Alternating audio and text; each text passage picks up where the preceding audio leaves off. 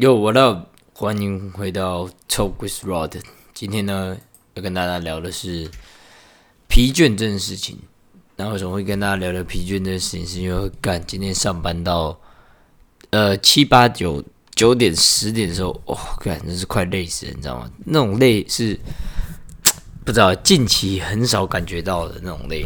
然后那种累真的是你会觉得，哦，干，真的到底在讲什么？自己到底在讲什么？然后你的。呃，deep breath 那种感觉，你知道吗？就是如果你没有在，呃，就是你如果没有一个 deep breath 的话，你会感觉干自己快 k i l 了。所以今天就想跟大家聊聊一下累这件事情。那以及说，嗯，我刚刚查了一些在针对累这个文件一些文献的部分，对，所以我就想说今天来跟大家分享一下。那这边有写到说。导致现代人疲累的八大原因，第一项就是我们的睡眠时间不定，就是很容易会，呃，因为可能这边报复性的熬夜，那这完全就是在讲我报复性的熬夜，然后你的睡眠可能是不稳定的，再也就是可能一些心理压力，呃，长期你可能接触到很多精神的压力，然后会让你感觉到疲倦。那再来呢，可能是你的药物，你可能平常有在使用一些抗忧郁药啊，或者是感冒药，然后会有一些副作用，它是可能会产生一些呃，我们讲的嗜睡的一些药物。再来呢，就是一个久坐缺乏运动啊，这个可能我比较少一点点啊，我应该不太会有这个问题，我应该是过动。那再来的话，应该是用眼过度，就是你可能会因为。看太久东西，然后太专注，你会感觉哦头昏脑胀、四肢麻木、疲劳的感觉。再来，可能就是一些特殊疾病，这是我们可能没办法去得知的。缺水，缺水就是你可能在工作上，然后水分补充的过少，所以你可能会有一些缺水的状况。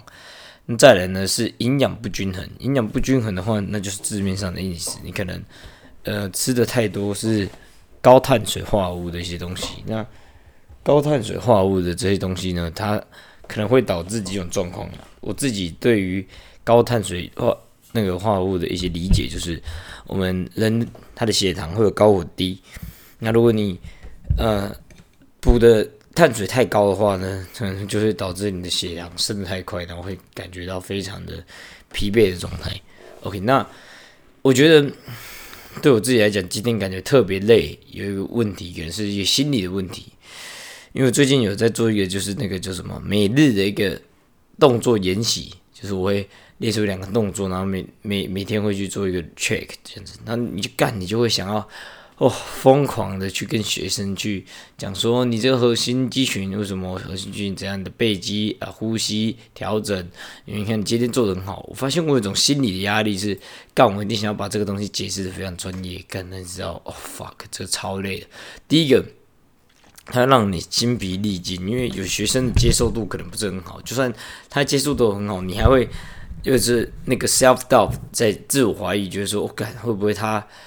呃，不相信会不会这个东西，呃，可能没这么效益，所以你就会花一个更大的时间去解释，干超级累的哦。然后再来就是，实际上带动作的时候，还会遇到另外一个问题，就是，诶，你要去，因为我我自己目前的这个训练模组，就是你每次每一次在做训练的时候，我们都会去，呃，做动作的一个重新的设定，也就是说，我们是以五大训练项目为主的一个训练计划，所以我就会。把这五大动作视为一个主轴，那基本上每次我们都会去呃，在一个 circle 上面都会轮到，例如说这次练胸推，下次就是练哑铃上胸推，再再回来我们就会用到杠铃胸推。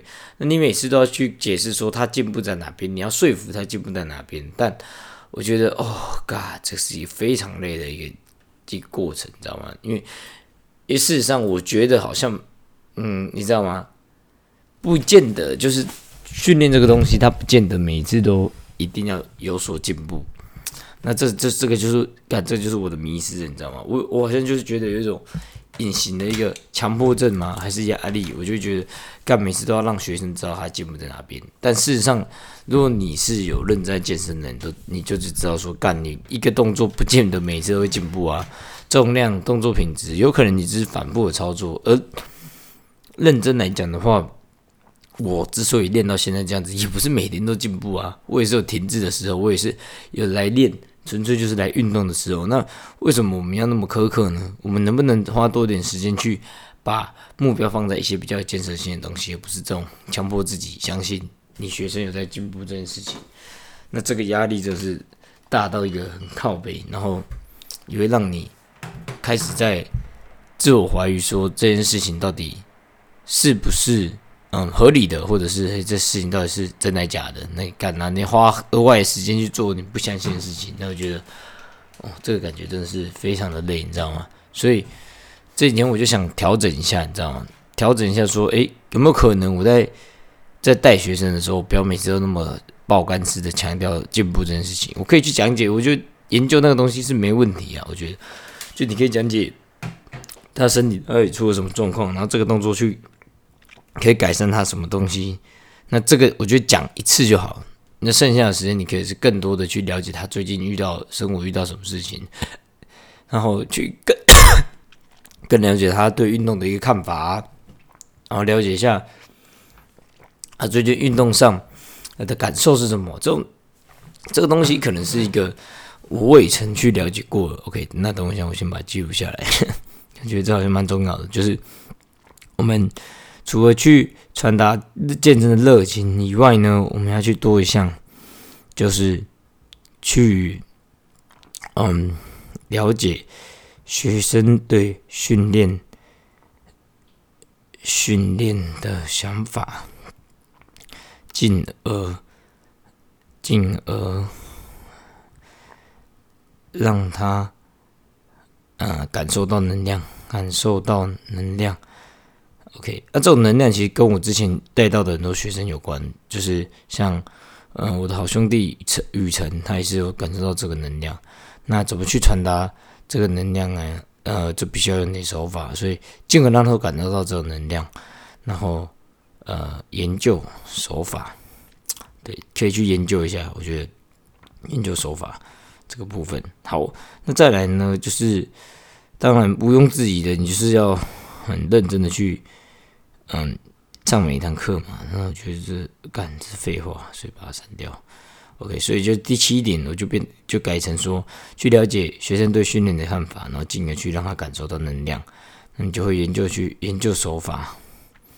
OK，那这个是必须要去研究一下手法。我觉得可能很多啦，就是你对训，你可以你可以在过程中，嗯，传递这个热情。但我最近这放太多在。呃，讲解训练，知道吗？这不是传递训练热情，训练热情对一个健身一般人来讲的话，应该是你要去带他看他进步的地方，然后带他去，嗯，可能 post 他的贴文啊，或者是传述他的，叫他打一个训练心得啊，叫他 po 在 IG 上面分享自己的训练日记啊，等等这些，干这都是很有助于这样的发生。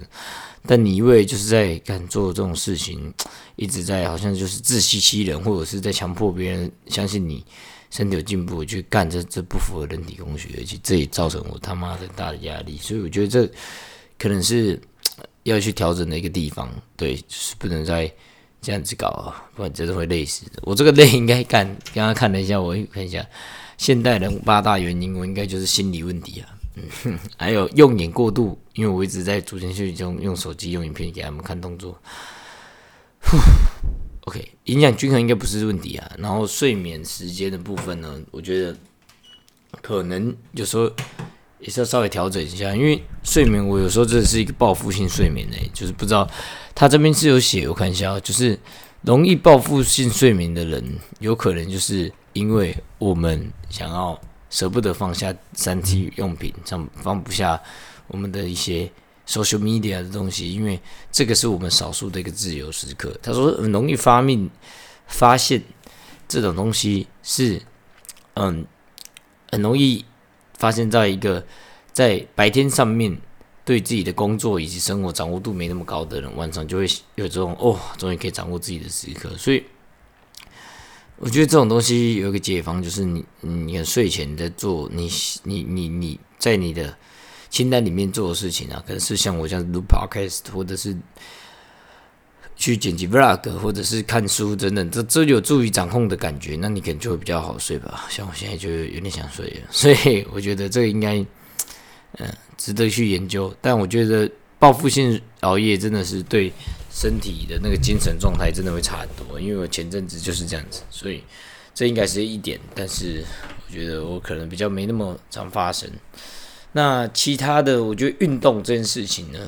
就我自己的观点来讲的话，它确实会让人精神提升很多。因为十个有九个我在健身房遇到的会员，然后我问他说他之前进步什么，他都说哎精神病好。所以我觉得应该是真的有差了 推估，但我觉得一定有差了。你都没在动，你身体都没在做消化，也没在做代谢，你当然很快就会感觉身体很沉闷、很疲累啊，这是正常。嗯，今天就是差不多讲跟大家分享一下我。最近很累的一个心理状态啊，所以我就是想说去调整一下，不要把自己搞那么累，你知道吗？就是上课学生的进步当然很重要，但是你自己的休息，还有呃学生的一个呃对训练的一个热情，还有对训练的一个想法，这种在课程上都很重要。学生生活的交流，你跟他的生活的交流，我觉得这是作为教练也是一部分分担学生的一些。心理压力以及心中的想法，这也是很重要的。所以，这个都是 我觉得都是都是我需要去学习的东西啊。这初期的教练或者是责任心很强，还在摸索自己定位的教练，或者是不管什么很多教练，我觉得这个真的是必须学习的地方。不然，你除了你自己会累死以外，学生也会觉得说，干到这公啊小，我一直在讲训练，我想要跟你分享的生活都没跟你分享到。那就会是一个大问题了，兄弟，所以需要去调整一下。好，那最后的话呢，想跟大家分享一下，就是说，嗯，累这件事情，它会诱发的一些负面的情绪，我觉得是非常大的，真的很大，因为。通常我在教一个动作的时候，我就去干哦，他太进步太多了。OK，这这你就要破表了，这身体真的是慢慢的用这个系统进步。但今天你很累的时候，你什么事情都变负面的，你会觉得哦，他在练一样动作了，这动作到底会不会进步？我是哦，干他怎么好像今天练起来下背还是圆的？你你你你充满这个 energy 的时候，看事情都会是非常 positivity 的。然后你如果比较嗯。累的时候，你看所有事情都是 negative 的，所以睡饱，心理压力调整好，干真的是一个生活很重要的一环呢。不然你看什么事情都会很不顺眼，然后也从社会世界不太从一个彩色的状态直接妈的变黑白的，你知道吗？所以我觉得这个就非常重要。我们这个就是需要去调整的东西，这个真的是，Oh God damn，真的是非常的重要，所以。这个部分呢，我们要一起来理清一下。那我基本上我今天讲了那么多干话之后呢，我决定会做的几个调整，就是第一个，上课的时候不要再他妈的一直在讲训练了，拜托讲一点生活，聊一点生活，聊你的，聊他的生活也好。还有第二个，就是你要帮助学生找寻他的训练热情。了解他对训练的想法，确认他的想法，再跟他用他的语言，他听得懂语言跟他讲，不是单方面的沟通。OK，哦，我就是太容易单方面的沟通，一直讲讲个不停，都没在听人讲。第一个，这个成这个沟通会超累，你知道吗？因为这成本太大。第一个，你不确定他的语言；第二个，都你他妈在讲他，你根本不知道他在想什么。OK，所以他说不定他根本没 get 到，那你只是浪费三十分钟，然后把自己搞得累的半死而已。说多听。了解他的想法，传递热情给他，再讲解训练。OK，这是有步骤性的。先听，带动热情给他，让他确定他听得懂，也想要听，再讲给他听。训练三大步骤。OK，好，我把它记录下来。干，这太这这太他妈的重要了。干，嗯，OK，小，OK，先听，然后传递。热情，请，OK，最后呢，再讲述训练，再讲述训练，OK，先听，然后传递热情，再讲些训练，这就是一个有效率而且开心的一个沟通法则。这是非常重要的，他妈，这个带检测也是一样。如果你看，我现在最近带检测的时候，有时候累的要死，就是我没先听。然后没传递热情，就直接在讲述训练，直接讲我学生多好，诶，核心肌群有多绷紧，哦，干累的要死，他也听不懂，然后也不想听。OK，这必须调整一下。好，那今天的话呢，差不多碎碎念的时间就到这边了。主要的调整就是上面讲那几个。那近期的话呢，我做的比较大的一个决心决策就是说，诶，不再要求，就是诶，我之前可能目标导向啊，然后就要求一大堆有的没的。但是我知道现在此时此刻，就是把续约做好，新单做好，然后把学生数量后在二十个左右。